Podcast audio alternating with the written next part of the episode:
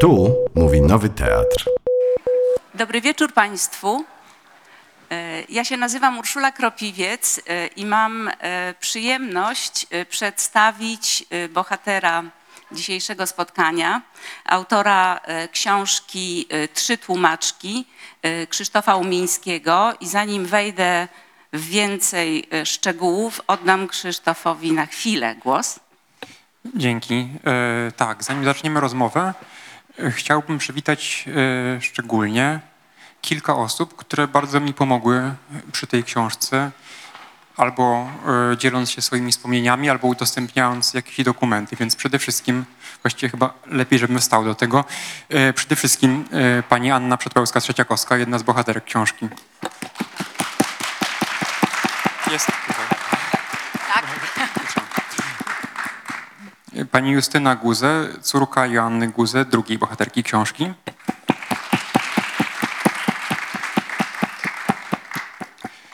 Pan Jacek Bocheński, dostarczyciel najstarszej historii o Joannie Guze.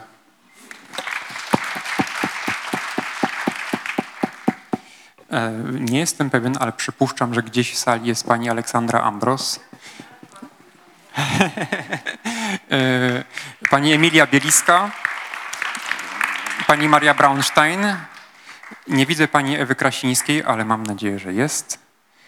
I na pewno znaczy, osób, którym jestem winien wdzięczność jest znacznie więcej. Wszystkich nie zdołam wymienić, ale tym szczególnie chciałam podziękować i wszystkim innym też z całego serca. A teraz możemy już rozmawiać. Więc y, Krzysztof, y, mm, składając podziękowania, mm, y, wymienił już mm, niemal wszystkie bohaterki książki zatytułowanej Trzy tłumaczki. Są to Joanna Guze, Anna Przedpełska-Trzeciakowska i Maria Skibniewska. I trzecim bohaterem tego wyjątkowego wieczoru, ja za chwilę powiem, dlaczego on mi się wydaje wyjątkowy, jest wydawnictwo Marginesy, y, które y, książkę y, wydało.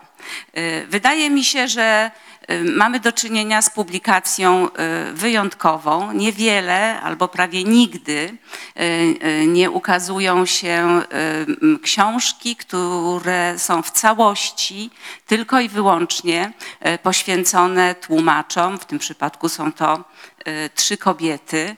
Mnie się wydaje, że to jest y, kamień milowy na drodze do osiągnięcia takiego ideału, o którym wspomniała kiedyś mm, przy okazji otwarcia y, mm, festiwalu y, Odnalezione w tłumaczeniu w Gdańsku Olga Tokarczuk, która wygłosiła przepiękną laudację mm, poświęconą tłumaczom y, i tłumaczkom i postulowała w tej laudacji, że powinien nadejść taki czas, że będziemy nazywać nazwiskami wybitnych tłumaczek i tłumaczy e, ulice, place, e, dworce mm, i lotniska.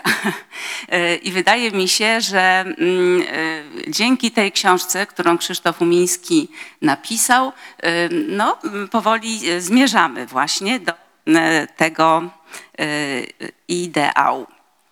E, mm, ja czuję się bardzo zaszczycona, że mogę tą y, rozmowę z Tobą, Krzysztof, y, prowadzić, y, ponieważ pochlebiam sobie, że należę do grona tłumaczy, chociaż ani mi się równać do tych postaci, o których za chwilę będzie mowa. Y, ja Ciebie chciałam na początek zapytać, y, chociaż to pytanie mogło być równie dobrze skierowane do mm, wydawnictwa, y, no dlaczego ta książka? Mm, Chyba jednak do mnie, mm, ponieważ e, myśmy się porozumieli z wydawcą, kiedy książka była już prawie gotowa. Choć można pogratulować, albo nie pogratulować Adamowi Pluszce, mojemu wydawcy Refleksu, ponieważ co to było? W czerwcu 2019 roku e, była impreza w dwutygodniku po tym, jak to pismo mm, po krótkim interwale, po krótkim okresie nieistnienia mm, powróciło do życia i tam e, paru osobom się zwierzałem ze swoich zmartwień związanych z e, szukaniem jakichkolwiek informacji o Marii Skibniewskiej i następnego dnia dostałem mail od Adama, czy może chciałbym podpisać umowę na tę książkę. Ale mm, pytasz o to, skąd się ta książka wzięła. Trudno mm, wymienić, hmm, trudno przyszpilić jakiś moment. To znaczy oczywiście mam taką roboczą odpowiedź yy, i ona brzmi, że na początku 2018 roku pisałem e, dla dwutygodnika tekst o moim ulubionym autorze powieści szpiegowskich, a może nie tylko powieści szpiegowskich, o Johnie Le Carrem.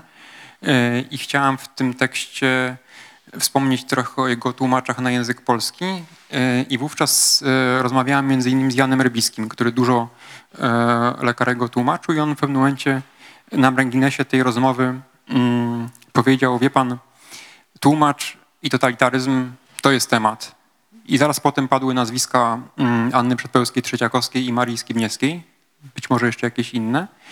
I wówczas e, wykrystalizował się pomysł na tę książkę, ale teraz, kiedy spoglądam wstecz, to widzę, że, e, że ten temat, a jaki to temat, zaraz powiem, e, mnie intrygował właściwie odkąd pamiętam. I chyba dopiero teraz, kiedy książka jest już na papierze i ma okładki, a w środku strony, to potrafię to lepiej nazwać. Mianowicie, że to jest, e, że tematem jest e, e, silny związek pomiędzy ludźmi a książkami. W tym wypadku tym silniejszy, że pod presją dwudziestowiecznej historii.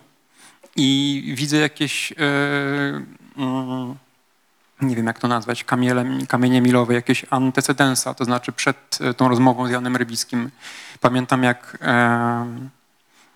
napisałem opowiadanie, nigdy nie publikowane, e, w którym facet, który znalazł e, na straganie z książkami w Indiach jakąś książkę, próbuje dojść e, po, mm, nie po dedykacjach, tylko po podpisach na, na stronie tytułowej, kto tę książkę czytał i co to były za okoliczności. Dlaczego ktoś czytał Henry'ego Millera w Delhi w 1975 roku, a potem w 1976 w Teheranie Salmana Rushdie'ego, a potem nagle w 81 w Kuwejcie mm, Świat według Garpa. Pamiętam jak też już dobrych kilka lat temu e, korespondowałem z jednym tłumaczem, którego nazwiska nie wymienię, bo by sobie tego nie życzył, e, który przełożył na polski dzieło autora w moim pojęciu wybitnego, jednego z najwybitniejszych w XX wieku albo w ogóle w całej historii literatury, chociaż wiadomo jak ryzykowne są takie kwalifikacje. Otóż on tłumaczył go na polski e, i właściwie ten autor nigdy nie zaistniał w Polsce w naszym języku. W każdym razie nawiązałem z tym tłumaczem korespondencję i mm, wymieniliśmy kilka maili i uderzyło mnie z jednej strony niesłychana żarliwość, z jaką on o tym autorze pisze, a z drugiej strony yy, głęboka gorycz wynikająca z tego, że on się nie przyjął i wtedy chyba mi zaświtało też, że że tłumacz ze wszystkimi swoimi wzruszeniami i tego rodzaju emocjami to jest e, e, postać literacka, niekoniecznie na reportaż, również na, na powieść czy jakiś inny gatunek. No i mógłbym tak wymieniać i wymieniać, e, ale to już od 10 lat spokojnie mi towarzyszy ta myśl, tylko nie umiałem tego nazwać i w pewnym momencie wydarzyła się to rozmowa z Janem Rybickim i wkrótce potem zacząłem mniej lub bardziej po omacku zbierać materiały do książki. Mm, to ja sobie zostawiłam na koniec takie pytanie, bo mm, nie wątpię, że chciałeś napisać książkę o ludziach, o tłumaczach, o tłumaczkach i ludziach obcujących z książkami ale myślę, że ten tytuł e, jest e, bardzo skromny, że mm, wyszła ci z tego e, książka o, wielu, o, wiel, mm, o wiele bogatsza jest w niej mnóstwo mm, innych rzeczy niż tylko obcowanie z książkami, ale do tego jeszcze wrócimy. Krzysztof Umiński, jak pewnie wszyscy Państwo wiedzą, jest sam tłumaczem z francuskiego i z angielskiego, ale krytykiem krytykiem literackim, ale również pisze scenariusze filmowe. E, to jest twój debiut e, książkowy. Prawda? Ja mm, uważam, że to jest świetny debiut książkowy i chciałabym na zachętę, po to, żeby otworzyć trochę tą naszą rozmowę, e, przeczytać e, pierwsze zdania z tej książki. Uważam, że ją świetnie zacząłeś E, i też myślę, że w tych pierwszych zdaniach jest wszystko, no, jak to w najlepszym początku bywa, co potem w tej książce się znajdzie. Tamtego poranka Joanna Guze, Joanny Guze nie było już w mieście. Zdążyła ocalić życie. Nocą z 3 na 4 lipca 1941 roku w dopiero co zajętym Lwowie Niemcy aresztowali grupę polskich uczonych. Doprowadzili ich o świcie na wzgórza Wuleckie i rozstrzelali czwórkami na świeżo, nad świeżo wykopanym dołem. Od jednej z salw zginął Tadeusz Bojżeleński. Wielki Testament, dzieje Tristana i Izoldy, Gargantua i Pantagruel, próby, niebezpieczne związki, Kubuś Fatalista i jego pan, czerwone i czarne, pustelnia parmeńska, ojciec Goriot, stracone złudzenia. Kto lubi francuską literaturę, może wyliczankę ciągnąć długo, recytując osobisty dług wdzięczności. To, co zrobił Boy, nie ma odpowiednika w świecie. On stworzył francuską literaturę dla Polski w sposób doskonały, powie Joanna Guze blisko 70 lat później. Wtedy sama będzie legendą, a jej dorobek tłumaczeniowy sprawi, że niektórzy będą ją nazywać bojem w spódnicy. Wątpię, żeby ją to zachwycało. Spódnicę owszem nosiła, boja darzyła rewerencją, ale za frazesy była gotowa rozbić w proch. E, Brawo, naprawdę, za ten e, początek, e, w którym właśnie jest i m, literatura, i przekład, i życie, e, i losy, e, i ten czas, w którym przyszło żyć bohaterkom tych trzech, tym trzem bohaterkom naszej książki. Jest również bardzo wyraźnie obecny w tym fragmencie autor bo ty jesteś autorem, rozmówcą, badaczem, biografem, em, empatycznym, e, który mm, e, czuje e, to, o czym pisze e, i może dlatego za, czuję się uprawniona, żeby ci zadać to pytanie, żeby zadać ci takie trochę osobiste pytanie, czego ty sam dla siebie jako twórca, te, taki wielopostaciowy szukałeś pisząc tę książkę. Chciałem zaspokoić ciekawość życia. E, Nie wiem, czy mogę coś więcej e, powiedzieć. E, Ciekawiły mnie te postaci. Inne skądinąd też, ale musiałem dokonywać jakichś wyborów. Mm. Pamiętam, że kilka lat wcześniej e, tłumaczyłem film dokumentalny mm, poświęcony kultowej książce e, Hitchcock-Truffaut, e, wywiadowi rzece, który François Truffaut, wtedy już świetny reżyser, który miał na koncie kilka dobrych filmów, przeprowadził z Alfredem Hitchcockiem, którego nad wyraz podziwiał.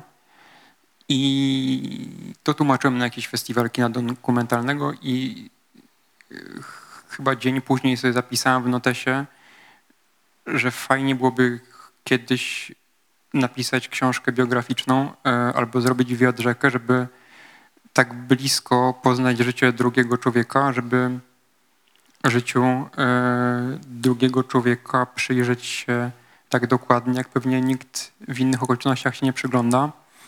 Bo przeczuwałem, że, że to jest niezła szkoła równie życia. O, No i czego się nauczyłeś, Krzysiek?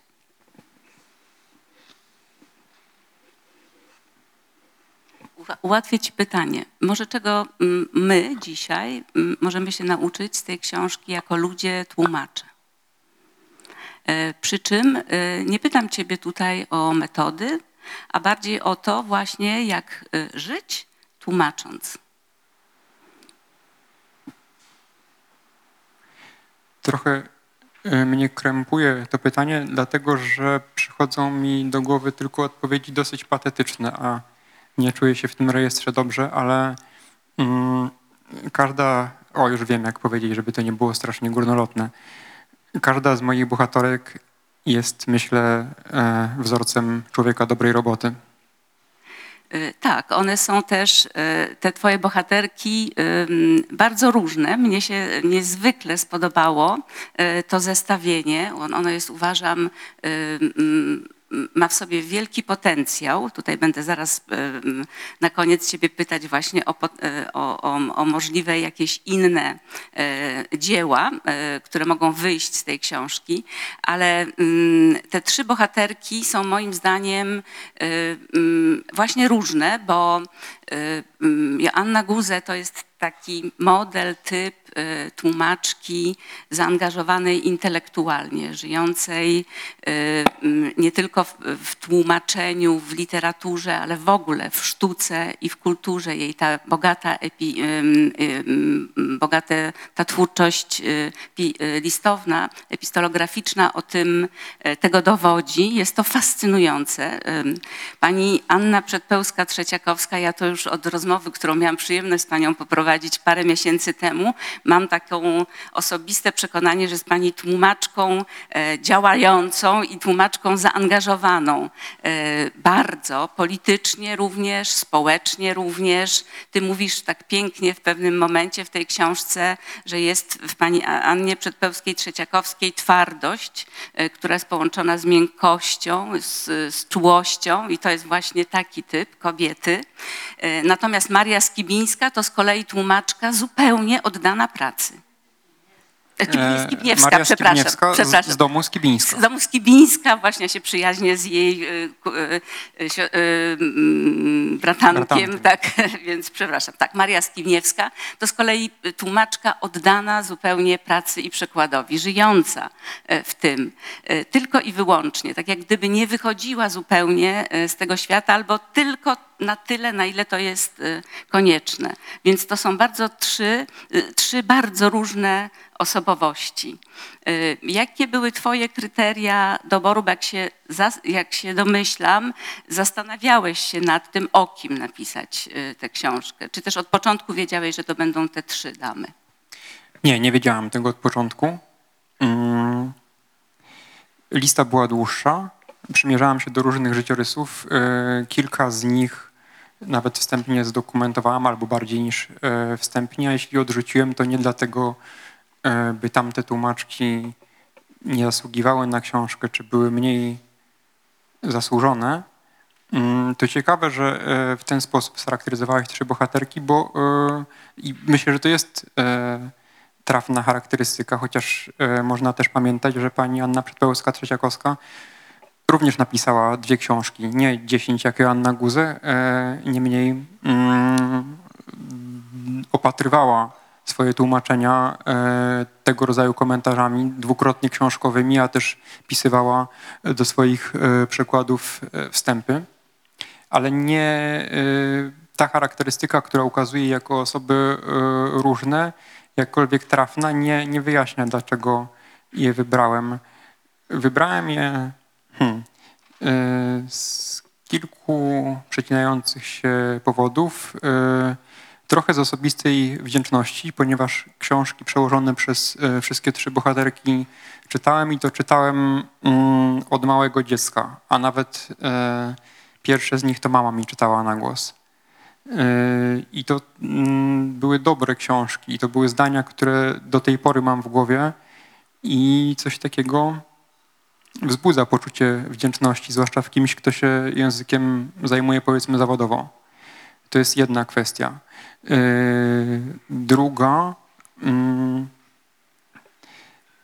szukałem życiorysów, które by nie były całkowicie, hmm, no żaden nie jest, ża, nigdy nie jest tak, żeby dwa życiorysy były identyczne, ale yy, wymowne jest chyba to, przepraszam, Mhm. Wymowna jest różnica wieku pomiędzy bohaterkami. Maria Skibniewska i na przykład to, w jakim momencie ich życie przecięła wojna, druga wojna światowa. Maria Skibniewska, najstarsza z nich, urodziła się w 1904 roku i w momencie wybuchu II wojny światowej była e, dojrzałą kobietą, mężatką.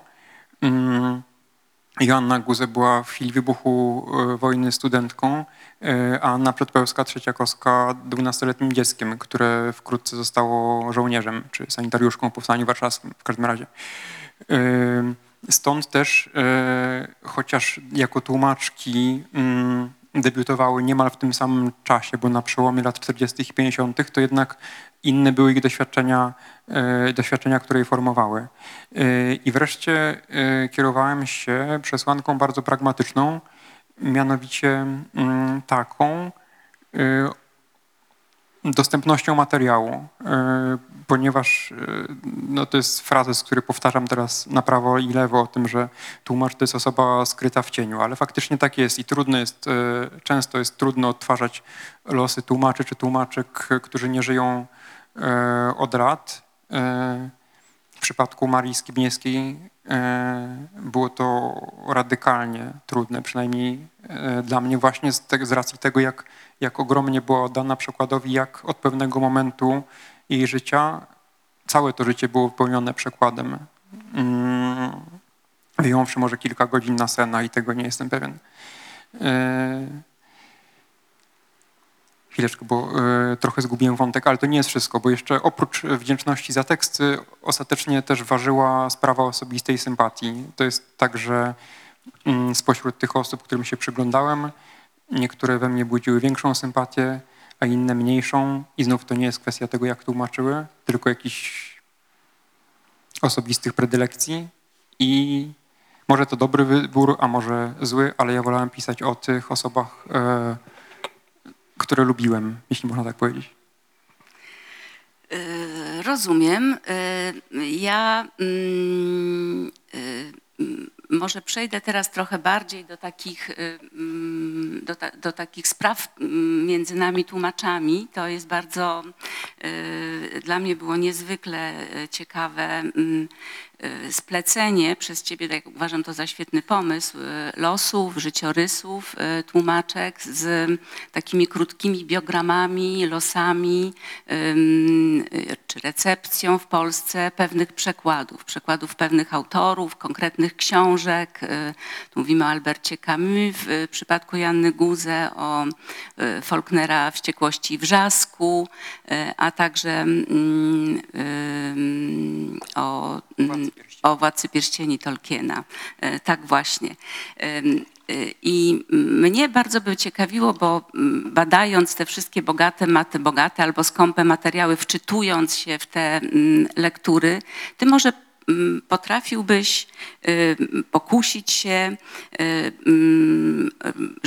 o taką diagnozę, powiedzieć nam, y, jak te warunki, w jakich tworzyło się wówczas przekłady, lepsze albo gorsze od tych, w jakich przychodzi nam dzisiaj y, je robić, mogły wpłynąć na jakość tych przekładów. Nie kwestionujemy jej. Ona jest wybitna, wyjątkowa, ale powstawały one w określonym czasie. Miałbyś ochotę na taką spekulację? No, to jest y, pytanie, które się domaga porządnej, przemyślanej odpowiedzi i nie wiem, czemu e, sprostam, ale mm, dwie myśli przychodzą mi od razu do głowy. Pierwsza taka, że trochę inna była sytuacja polszczyzny. Ona się z innymi mm, zagrożeniami wtedy spotykała. To znaczy myślę, że przede wszystkim, jeżeli coś się wtedy niszczyło czy zanieczyszczało, to był, była to presja biurokratycznej nowomowy. Nie potrafię odpowiedzieć, na ile to było uciążliwe dla osób, które się wtedy zawodowo posługiwały językiem i tłumaczyły dobrą literaturę. E, Teraz e, presja jest inna, to znaczy mm, bardzo kiepskich tekstów prasowych, a nawet nie prasowych, tylko serwisów informacyjnych w internecie. E, Tekstów, mm, które często są amatorskimi przekładami z języka angielskiego, które suną po składni języka angielskiego i które wszyscy, bez względu na to, jak e, mm, byśmy byli oczytani, e, wykształceni e, i wykwintni kulturalnie, w jakim stopniu chłoniemy i które rzutują na, na naszą sprawność językową. Tak o tym myślę w każdym razie, że bardzo trudno jest nie ulegać temu infekowaniu językiem, który nawet nie chodzi o to, czy jest e, brzydki, czy, czy ładny, ale jest e, pusty, wykoślawiony, nie nazywa rzeczy celnie. Mm, To jest jedno. A druga kwestia to wtedy nie było kapitalizmu, a teraz jest kapitalizm. I e, wtedy być może, ponieważ duża część społeczeństwa nie miała do czynienia z dużymi pieniędzmi, e, więc może była mniejsza pokusa, żeby e, konsumować i zdobywać środki na, mm, na, na to wszystko, co można mieć e, za pieniądze. I no nie wiem, mam teraz w głowie wspomnienie o mm, Marii Skibniewskiej, która przytacza e, wnuki i przyjaciółki, który w czasie studiów e, mieszkał u niej i widział, wprawdzie mieszkała w e, ładnym domu na Saskiej Kępie, ale e, żyła tam niesłychanie skromnie i też nie sądzę, żeby e, rzeczywistość wokół posuwała jej mm, mm, jakieś sugestywne pokusy e, materialne. Tymczasem, hmm, no, kiedy dzisiaj jest się tłumaczem i się klepie, klepie biedę, to mm, trudno czasem nie pomyśleć o tym, żeby swoje umiejętności sprzedać e, komuś tam, agencji reklamowej czy jakiemuś innemu szatanowi. E, Okej, a to osławione mm, obcowanie z, z kulturą, z literaturą języka, z którego tłumaczymy, żyjemy w przekonaniu, że ono musi być stałe, że musimy stale mieć ten kontakt, że bez tego ani rusz, podczas kiedy e, nasze bohaterki tłumaczyły za żelaznej e, kurtyny. E, Te wyjazdy no to po to, żeby obcować z kulturą, były bardzo reglamentowane i to bardzo długo i wcale nie były codziennością, prawda? W przypadku Marii Skibniewskiej to zdaje mi się, że nie przeczytałam o żadnym, e, aczkolwiek może i były. E, zaraz e, ustosunkuję się do tego, co powiedziałaś, tylko jeszcze chciałem wrócić do poprzedniego pytania, e, bo nasunęła mi się jeszcze jedna odpowiedź. Przy czym ja mam świadomość, że to, co teraz mówię, jest dosyć e, nieprzemyślane i z pewnością nie, nie wyczerpuje odpowiedzi na tak e, trudne pytanie. Ale spróbuję.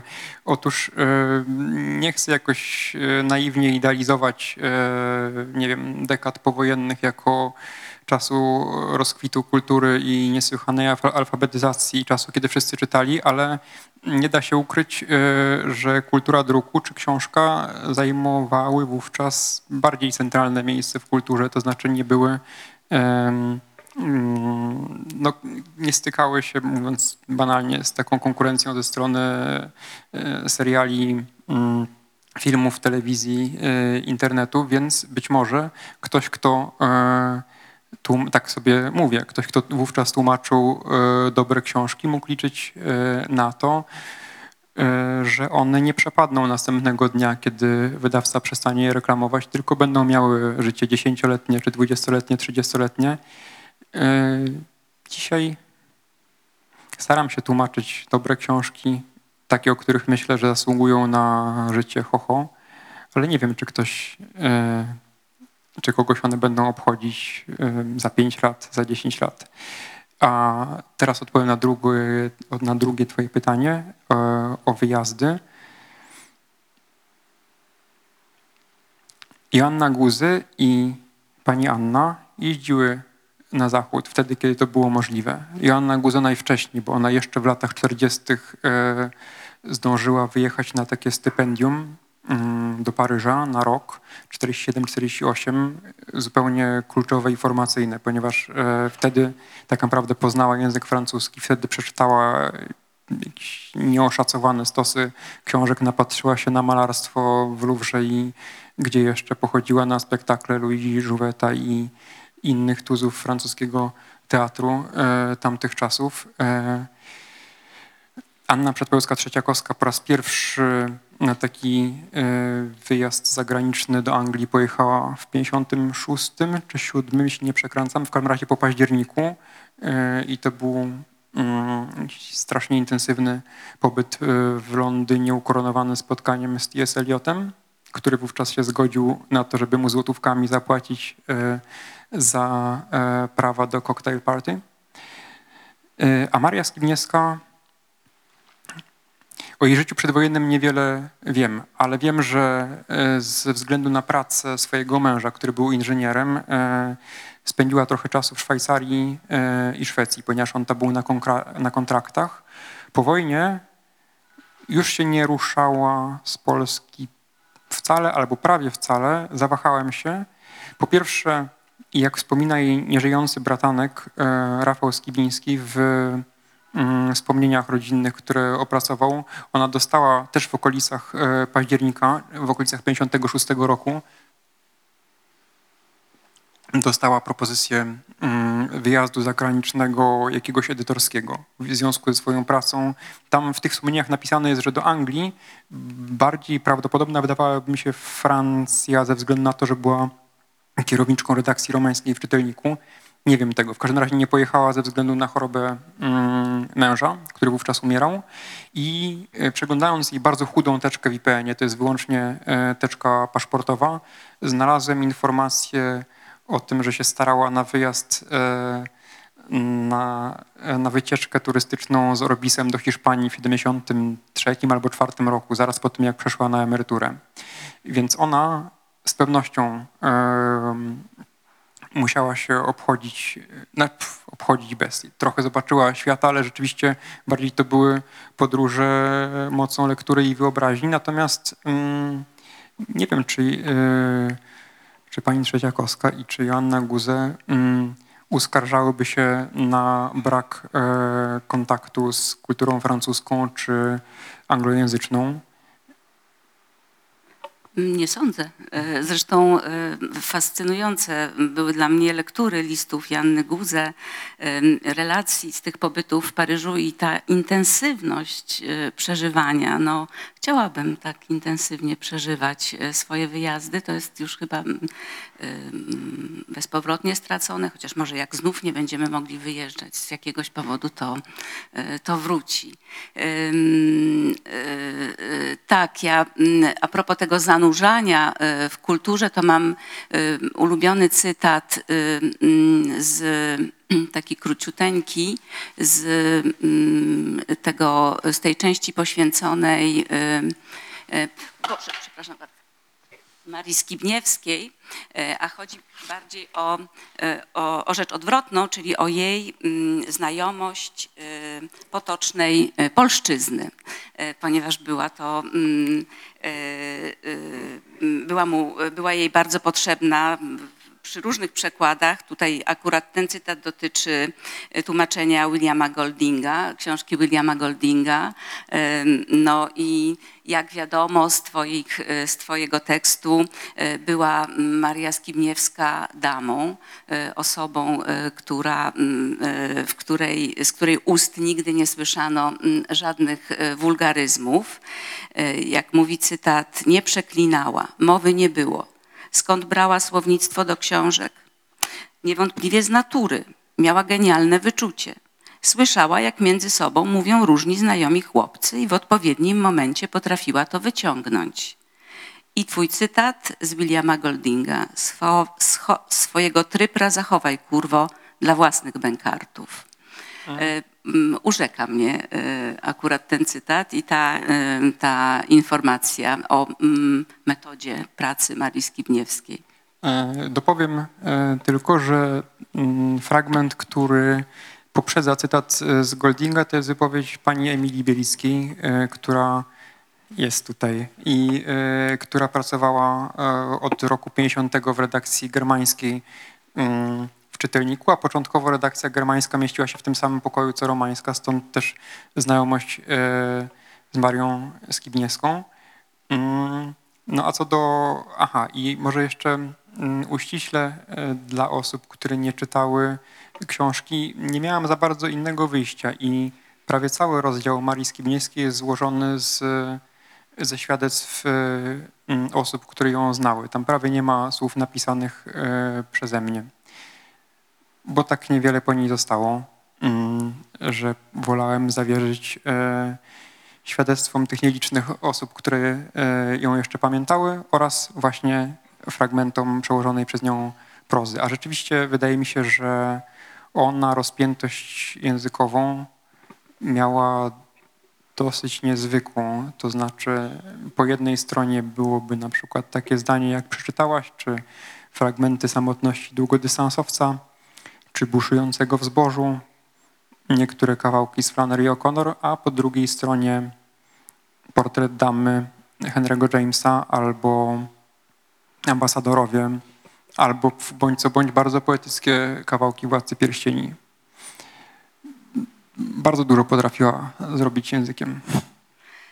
Tak, e, m, to jest jeszcze m, e, kolejny taki m, szczegół, e, e, m, który, na który zwróciłeś uwagę, tym razem dotyczący pani Anny Przedpełskiej-Trzeciakowskiej i tych możliwości e, tego pokolenia akurat, tłumaczek, tłumaczy, których być może my już nie, tych umiejętności, kompetencji, których być może my już nie posiadamy, a to było a propos m, tego wypowiedzi Pawła Herca, stwierdzenia Pawła Herca, że każde dzieło e, ma swój moment e, w literaturze na m, przełożenie go. E, I przy tej okazji ty się zastanawiasz, e, e, m, czy Anna Przedpełska-Trzeciakowska w tym momencie, wtedy, kiedy tłumaczyła Jane Austen, była właśnie tym, tym, e, tym kimś, e, kto musiał e, tę autorkę akurat na polski e, przetłumaczyć. E, I oto słyszymy, tutaj zacytuję Państwu, bo wydaje mi się to dociekanie niezwykle mm, trafne. Oto w połowie lat 50. niespełna 30-letnia tłumaczka rozpoczyna przekład Pride and Prejudice. Ma solidne, nowoczesne wykształcenie filologiczne, lecz zarazem, dzięki przedwojennej szkole dla dziewcząt z dobrych domów, nadal mocno tkwi w XIX-wiecznej formie. Już wtedy dysponuje świetnymi słownikami języka angielskiego, a z biegiem lat i tłumaczeń skompletuje pokaźny księgozbiór na temat swojej ukochanej autorki i jej czasów. Posiada nadto atut wyjątkowy, łączący ją z tą autorką zmysł dyskretnej ironii. Kiedy słucham jej opowieści o rocznicowych wywiadach, tu cytat. Lipiec jest trudnym miesiącem dla żyjącego powstańca. Istnieje duże zapotrzebowanie na staruszki po powstaniu. Lub wyprawach do hali mirowskiej. Kolejny cytat. Robię doświadczenie. Patrzę, jak jakiś mężczyzna pomoże mi, patrzę, czy jakiś mężczyzna pomoże mi załadować wózeczek do tramwaju. Nie ukrywam, że dość obłudnie stoję z tym wózeczkiem. Mam poczucie, że tak właśnie mogłaby opisywać własne życie Jane Austen, gdyby zamiast córką pastora była weteranką powstania warszawskiego, stojącą na przystanku tramwaju numer 17. E, mm, Bardzo mm, piękna uwaga, trafna, bardzo Ci za nią dziękuję, mm, bo ona też właśnie mm, mówi wiele o mm, czasie dla przekładu, y, o tym właśnie, dlaczego niektóre dzieła może lepiej, żeby powstały w teraz, a nie wcześniej albo później, albo dlaczego będą się tak różnić przekłady zrobione mm, później, na przykład mm, Jane Austen.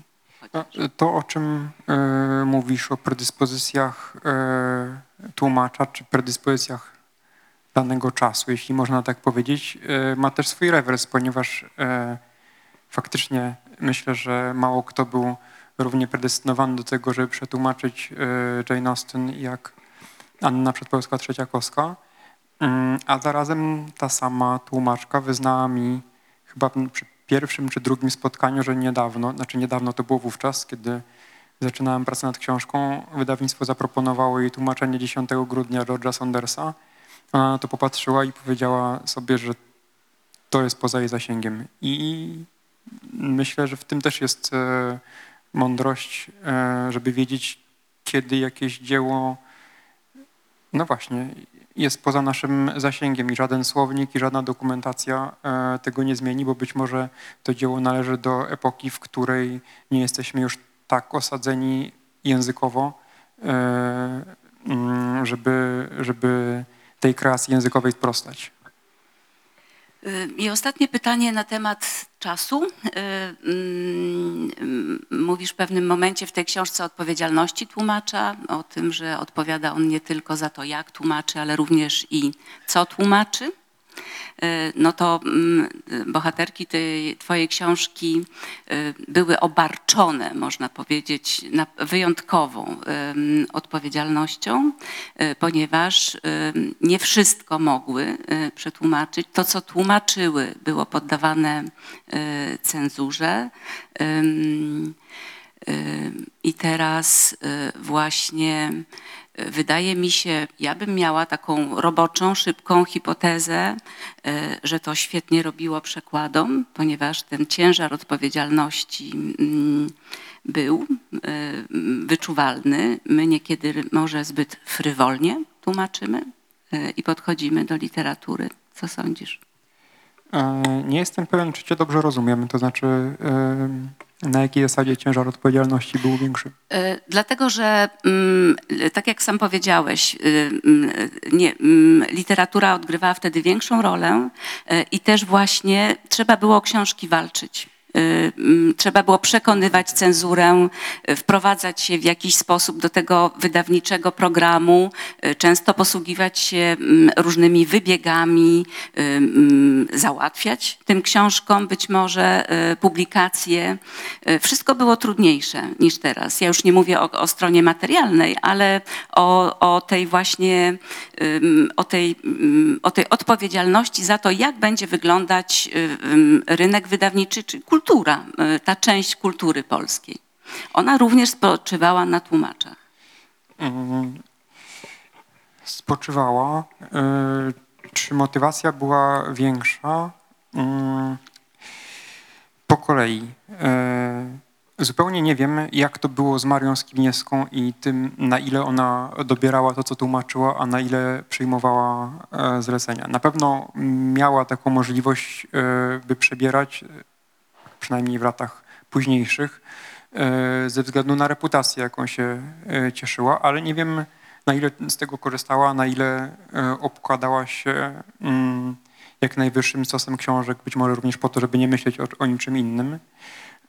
Pani Trzeciakowska powiedziała mi wprost, że w zasadzie nie była panią swoich wyborów przekładowych, mm, ale też no, niewątpliwie jak, jak każdy tłumacz, każda tłumaczka, pewne tytuły były jej bliższe. Natomiast e, Joanna Guze chyba nie pomylę się, jeśli powiem, że najbardziej do tego e, dążyła, żeby swoje plany e, narzucać wydawcom, żeby szukać dla upatrzonych przez siebie książek wydawcy.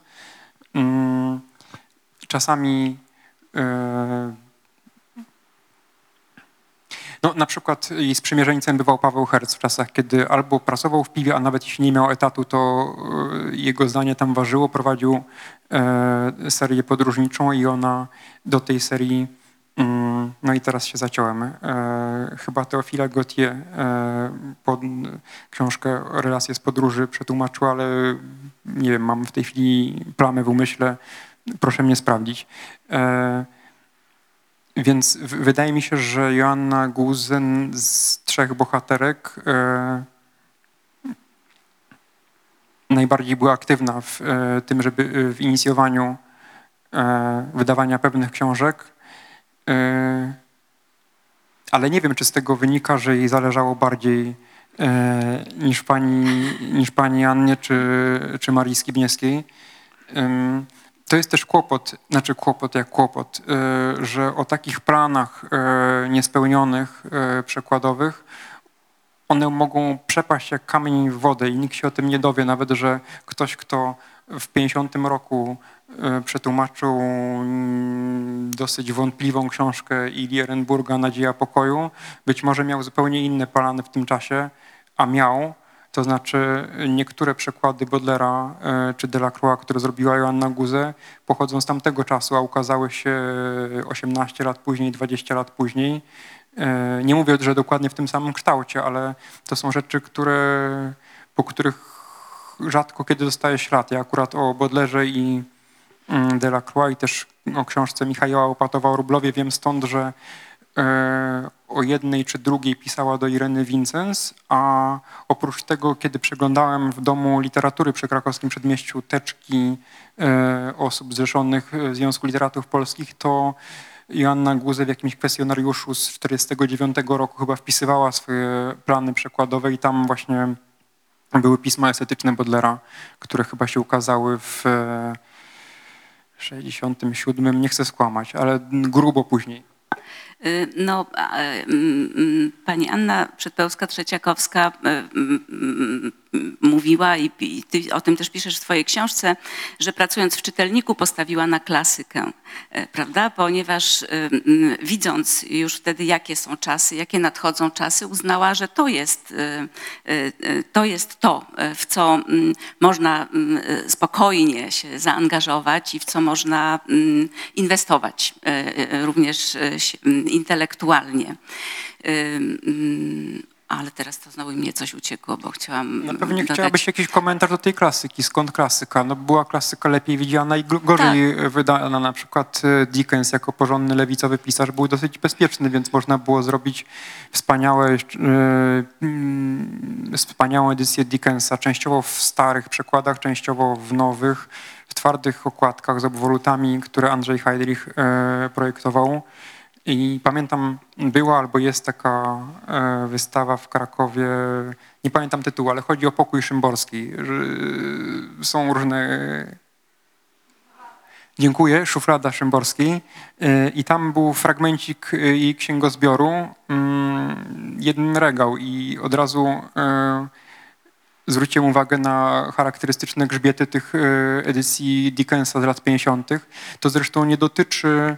Oczywiście nie dało się wydawać tylko Dickensa, bo znaczy był moment, kiedy w ogóle nie przechodziła taki najgorszy czas, powiedzmy 49-53, kiedy mm, ewentualnie z literatury zachodniej, anglojęzycznej paru takich e, porządnych e, towarzyszy podróży, e, zapomnianych dzisiaj pisarzy nagradzanych nagrodą stalinowską, owszem, ale tak, no to nic współczesnego, żadnego Steinbecka powiedzmy, czy Hemingwaya to kilka lat później albo chwileczkę wcześniej jeszcze. E, Ale, mm, bo się zaplątałem niepotrzebnie, więc tak, e, jeśli chodzi o literaturę angielską, to bezpiecznym klasykiem był Dickens, ale na przykład to jest dla mnie niesłychane, że w e, tym może i najczarniejszym momencie dla polskiej literatury, czyli początku lat 50., w redakcjach w Piwie i w Czytelniku powstają Mm, hmm. No nie mogę tego ocenić, ponieważ nie znam rosyjskiego, ale polegam na mm, opinii tłumaczy mm, bieglejszych e, ode mnie, znaczy znających rosyjski, że wówczas powstają najwspanialsze, najdoskonalsze edycje Turgieniewa, do których zresztą Joanna Guze przyłożyła rękę jako tłumaczka ojców i dzieci kilku opowiadań. E, Tołstoja, Czechowa, między innymi w przekładach e, Jarosława Iwaszkiewicza i Marii Dąbrowskiej. Więc niby potworny czas, znaczy niewątpliwie potworny czas, zwłaszcza politycznie, a zaskakuje mnie cały czas, chociaż niby o tym dobrze wiem, jak on e, pomimo to potrafił być e, owocny mm, na niwie literatury, przynajmniej gdzie niegdzie. No właśnie, chodziło mi, w, kiedy zaczynałam ten temat, dokładnie o to. E, mm, Ja, ja już wiem, co, mm, co mi umknęło, że e, mm, z, z, pasją wczytywałam się w te chronologicznie ułożone przez ciebie bibliografie e, e, wszystkich e, tłumaczek, wszystkich trzech tłumaczek. E, To rzeczywiście, czytając je bardzo uważnie, można próbować odtwarzać e, sobie e, to, co się działo wtedy wokół. W tym ten cały kontekst e, wydawniczy, polityczny, społeczny, taki czy inny. E, No to jest pasjonująca lektura rzeczywiście. No, same bibliografie, to prawda. Tak, tak. No i już czy powoli się zbliża e, koniec naszego spotkania, więc ja już nie będę przechodziła do moich kolejnych pytań. Może jeden tylko jeszcze na koniec cytat, który, który wynotowałam sobie z e, listu Joanny Guze do Andrzeja Kijowskiego, takie podsumowanie jej kondycja tłumacza, może e, dobre dla nas. e, Czy to jest to stylizowane na Gombrowicza? tak, A, okej. oczywiście. Tak właśnie, które... Mogę przeczytać fragmencik? Naturalnie, tylko że to jest trudne do przeczytania. Bo ja się postaram i tylko wybrałam co łatwiejsze fragmenty, więc tych trudniejszych nie będę czytała. E, mm, To jest właśnie lament tłumacza, ale może też nie lament, tylko postanowienie i bunt tłumacza, mm, e, który ma dość, e, że on zawsze w tyle i że przed nim jest zawsze jakieś ja. Więc ja od tej pory nie będę czytać, co ktokolwiek z moich przyjaciół o kimkolwiek napisał, ani co moi przyjaciele piszą, tylko sobą się zajmę, bo ja też geniusz jestem, całkiem doskonały i na kolana przed moją wiedzą oraz ignorancją, stylem i brakiem stylu, blaskiem tłumaczeń i posiadaniem języków obcych oraz ojczystego. Kłamać mi się nie chce, a bez tego do kitu. Więc zamiast tego, żeby każdy uważał, że ja jemu nie dość, to ja teraz sobie. Ja, ja, ja i sobie piać będę. A cóż to, taka już jestem ostatnia, żebym sobie nie zapiała? Co kto do mnie starym zwyczajem gębę otworzy, żebym przeczytała, jak on pięknie stworzył piórem swoim lotnym, albo jak go skrzywdzono drańskim, to ja to mu w pół słowa o moim. Żadnego wysłuchania, co jego. Zdania nie skończy, bo moim go zaleję. On mi jaki jego Aleksandryn, a ja jemu jaki mój.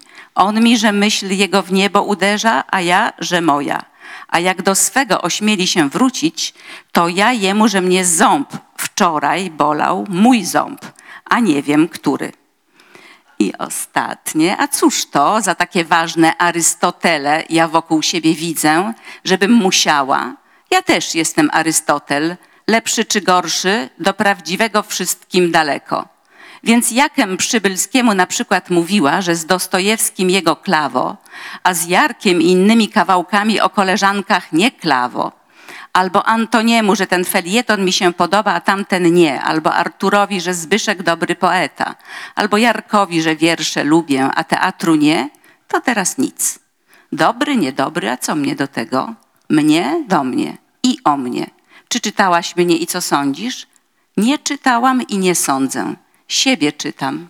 W nocy wyciągam, com napisała albo przetłumaczyła i głośno sobie czytam.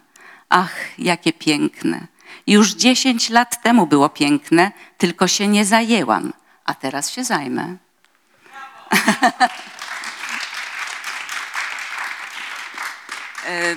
No ja Ci bardzo dziękuję, że Ty się zająłeś tłumaczkami, przekładami i tą e, sztuką w ogóle. E, I zachęcam teraz Państwa do pytań, komentarzy, uwag. E, Myślę, że będzie wiele.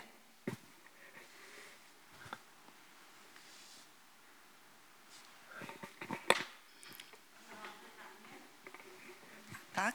E, Książkę przeczytałam jednym tchem, bardzo dziękuję. Jestem namiętną czytelniczką biografii, pamiętników, listów, a książka dla mnie była wspaniała. A pytanie moje jest takie, ponieważ Pan wydał pierwszą książkę i gdyby zainteresowało się jakieś wydawnictwo angielskie, francuskie, czego Panu szczerze życzę, to czy Pan przetłumaczyłby sam swoją książkę na te języki, czy też a, wolałby Pan, żeby inni tłumacze e, przetłumaczyli tę książkę, przy czym mogłaby powstać obawa, że zrobią to inni i źle. Jakby to było? Mm, Bardzo prosta jest odpowiedź. Wolałbym, żeby to zrobił ktoś inny, ponieważ nie władam tak dobrze francuskim ani angielskim, żeby na te języki tłumaczyć. Dziękuję.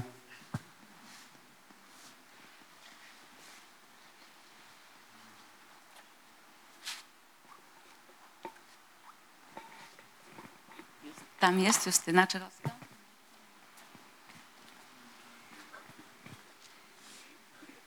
Ja nie zapytam Ciebie, Krzysztof, tylko wygłoszę, pozwolisz. E, Bardzo Ci dziękuję. E, Ty już wiesz, bo ja do Ciebie napisałam prywatnie, e, że napisałeś fantastyczną książkę. Bardzo Ci gratuluję, bardzo Ci gratuluję, bo wiem właściwie od początku, kiedy zajmowałeś się już tłumaczkami, wiedziałam, że to będzie książka i bardzo na nią czekałam. Bardzo Ci kibicowałam od początku, ale chciałabym Państwu jeszcze powiedzieć jedną rzecz, bo Krzysztof jest bardzo skromną osobą i on tego sam nie powie. ale ja mam też wrażenie, że i to trochę Ula, ty o to pytałaś i, i, i to trochę pojawiło się w waszej, e, waszej rozmowie, mianowicie to, jak ten los i opowieść o tych trzech wspaniałych kobietach, bo nie tylko tłumaczkach, ale też w jakichś bohaterkach życia po prostu, udzielił się Krzysztofowi. E, Chciałam Państwu powiedzieć, że kilka lat temu e, zdarzyło się tak, że Krzysztof e, zgłosił się do Stowarzyszenia, do zarządu Stowarzyszenia Tłumaczy Literatury, w którym akurat wtedy zasiadałam, jako prezeska zresztą. Zgłosił się z pomysłem, żeby e, przyznać e, Annie Przedpełskiej-Trzeciakowskiej tytuł honorowego, honorowej członkini naszego stowarzyszenia. E, Ja oczywiście bardzo entuzjastycznie podeszłam do tego. To, jest taki, to, to, to odbywa się w takim trybie, że należy to zgłosić przed walnym e, zgromadzeniem członków i członkiń i wtedy my głosujemy. Rzecz jasna, przegłosowaliśmy pozytywną odpowiedź. Pani Anna została naszą e, członkinią honorową, ale w- tym samym mniej więcej czasie ja wiedziałam, że Podczas festiwalu e, w Gdańsku, odnalezione w tłumaczeniu, e, odbywa się, czy wręczana jest również nagroda prezydenta miasta Gdańska e, imienia Boja Żeleńskiego za przekład, e, także za całokształt e, pracy twórczej przekładowej. I wtedy pomyślałam sobie, że to jest ten moment, kiedy powinniśmy zgłosić właśnie kandydaturę pani Anny Przedpełskiej-Trzeciakowskiej i chciałam powiedzieć tylko, że Krzysztof był właściwie tą, tym, e, tą siłą e, napędową całego pomysłu i bardzo nam pomógł w napisaniu tego wniosku, właśnie dlatego, że był osobą najbardziej kompetentną do napisania tego wniosku. Pani Anna Przedpełska-Trzeciakowska rok temu wiosną otrzymała tę nagrodę za e, całokształt swojej pracy twórczej. To chciałam tylko powiedzieć właśnie a propos pani Anny, ale też tego, że Krzysztof jest bohaterem i skromną osobą cały czas. Dziękuję. Mm, Nie wiem, no, dbamy o swoich ludzi. E, Nie wiem, czy pani Anna jest moimi ludźmi, ale dbamy o swoich ludzi.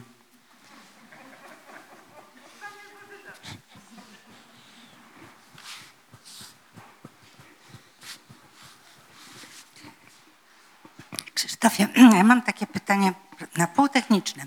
Co skłoniło Cię do wyboru trzech kobiet? Nie ma ani jednego mężczyzny. Nie dlatego, żebym się upominała o jakiekolwiek parytety, ale to jest interesujące. Mm. Ha. E, najuczciwsza odpowiedź jest taka, że nie wiem do końca. Mm, tylko właściwie ledwie zacząłem myśleć o tej książce, to, to byłem pewien, że, że to będzie o kobietach. Mm, Nie wiem, dwa dni temu udzielałem jakiegoś wywiadu i powiedziałam z rozpędu, że mnie mm, bardziej interesują, ale to nie jest prawda, bo mnie w ogóle ludzie interesują i, i życie. Y, a nawet jeśli świta mi jakaś odpowiedź na to e, pytanie, to chyba jest tak e, osobista, że się krępuje mówić. Mm, To już drugi raz. Znaczy, można by oczywiście powiedzieć e, tak, że mm, i to się nasuwało nawet jako dobry slogan, że być może jako tłumaczki, czyli już z racji zawodu osoby będące w cieniu, były podwójnie w cieniu jako kobiety, ale wcale nie jestem co do tego przekonany. Myślę, że jeżeli e, akurat te trzy bohaterki były szczególnie w cieniu, to raczej wynikało to z charakteru, z powściągliwości czy skromności. E, Inna rzecz, że gdyby zapytać ludzi, którzy w ogóle interesują się przekładem, to znaczy znają nazwiska tłumaczy i tłumaczek, jacy byli najwybitniejsi czy najsłynniejsi tłumacze tamtej epoki, to obstawiałbym pierwsze miejsce Maciej Słomczyński, a drugie Bronisław Zieliński. Mm, i może trzecie Zofia Hondzyńska. I nie chcę kwestionować ani zasług e, tych tłumaczy, ani ich e, e, talentu, ale myślę, że ich e, e, sława zasłużona wynika również z, z jakichś predyspozycji towarzyskich i do, do tego, żeby sprawnie tworzyć e, swoją legendę. O.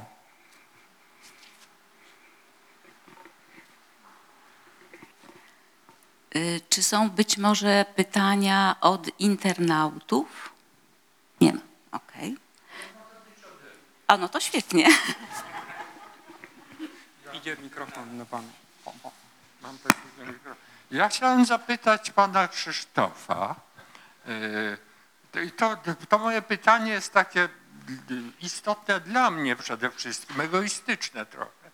Y, Żeby pan, to jest prośba, żeby pan mnie trochę oświecił. Jak to było z początkiem książki? Y, y, O to już pana pytano. Dla mnie ten początek się zaczął, kiedy pan do mnie przyszedł i pociągał mnie za język. To tak. Ale myślę, y, i to jest taki drugi moment, który utkwił w mojej pamięci, y, że jakąś rolę odegrało jeszcze nasze spotkanie w domu kiedyś Joanny Guze, a obecnie Justyny Guze, jej córki, który ona w, te, w takich momentach nazywa gospodą.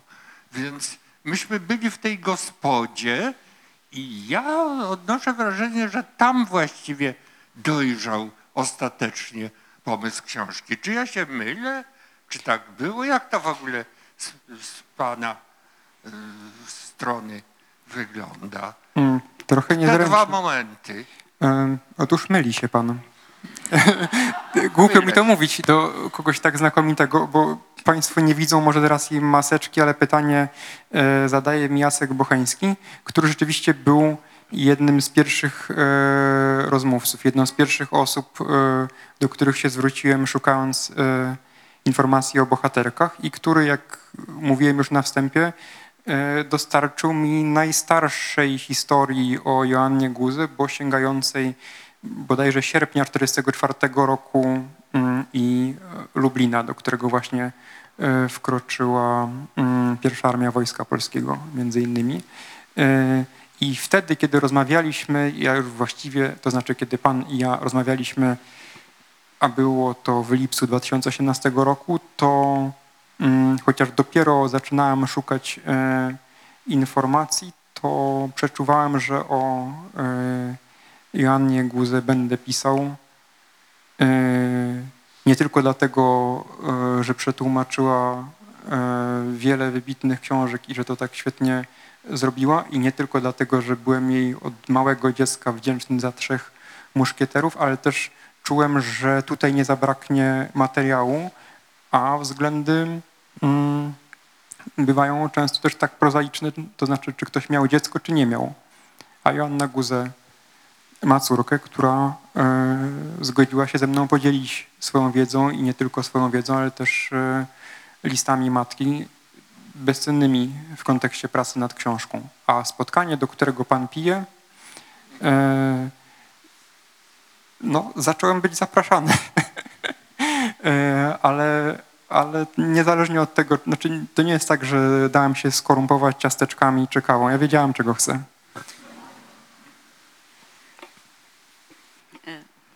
Czyli to spotkanie nasze w gospodzie było już w momencie, kiedy idea książki była dojrzała i praca zaawansowana, prawda?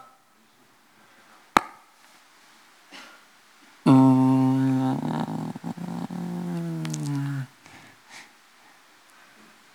Widzę, że sprawa nie jest całkiem prosta. Do przemyślenia, Krzysztof. nie jest prosta. Ja tobie, Krzysztof, zazdroszczę tej wrażliwości dojrzałości mm, jako dziecko, bo jak ja czytałam e, Trzech Muszkieterów, no muszę się przyznać, że wtedy nie odczuwałam jeszcze wdzięczności dla Joanny Guze za to, że przetłumaczyła tę książkę. Albo Bardzo może ci zazdroszczę. dlatego, że nie przeczytałaś zaraz potem, mm, 20 lat później w przekładzie mm, Hanny Szumańskiej-Grosowej i Stefana Flukowskiego, gdzie e, trochę inaczej nazywają się niektóre postaci, bo mają spolszczone przydomki. Wtedy się połapałem. Tak. Dzięki, możliwe, tak, to może dlatego. Ale nie połapałem się w czymś innym, bo mnie, mnie się, mi się trzej muszkieterowie bardziej podobali, ale wtedy nie rozumiałem, że dlatego, że 20 lat później to jest tak jak druga część Trainspottingu, to znaczy o tym, jak ci faceci wyglądają po 20 latach, jak są już trochę podpuchnięci i zniszczeni przez życie. I nie wiedziałem dokładnie, dlaczego ta książka mi się mniej podoba, a teraz widzę, jak bardzo jest gorzka w gruncie rzeczy. Niby jest, są przygody, jest płaszcz i szpada, a to jest e, o kryzysie wieku średniego. Nie dla dzieci już tak bardzo. Myślę, że powinienem teraz to przeczytać znowu. Nie, ja myślę, że jeszcze nie, e, niekoniecznie. I jeśli już nie ma więcej pytań i uwag, to ja bardzo dziękuję Tobie, dziękuję wszystkim bohaterkom i bohaterom dzisiejszego spotkania. E, Aha, i teraz jeszcze zaproszę wszystkich tłumaczy i tłumaczki, bo to jest prośba od Krzysztofa Tak, i jego tak. pomysł e, właśnie, ponieważ jesteśmy w takim e, wyjątkowym i niepowtarzalnym gronie do wspólnej fotografii. Ci, którzy i te, którzy, które mają na to ochotę. Zachęcam, zwłaszcza, że tak na oko nie do końca widzę, ale wydaje mi się, że mamy tutaj tak trzy pokolenia tłumaczy i tłumaczek naraz w sali, co jest dosyć wyjątkowym, wyjątkową sytuacją. Jeśli to Państwa nie razi, to serdecznie zapraszam. Chyba tutaj, tak tutaj.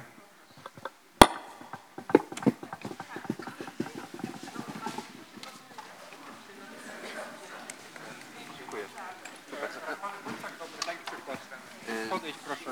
Ja, ja myślę, że żeby to w wyszło, to y, najmłodsi na przykład, żeby kucnęli, y, następni siedli, a zajmiesz- reszta stanie... Będziesz dyrygować, Nie Łukasz? mogę spróbować, tylko, y, tylko obawiam się, że muszę mieć też obowiązki księgarskie, więc, więc e, nie wiem,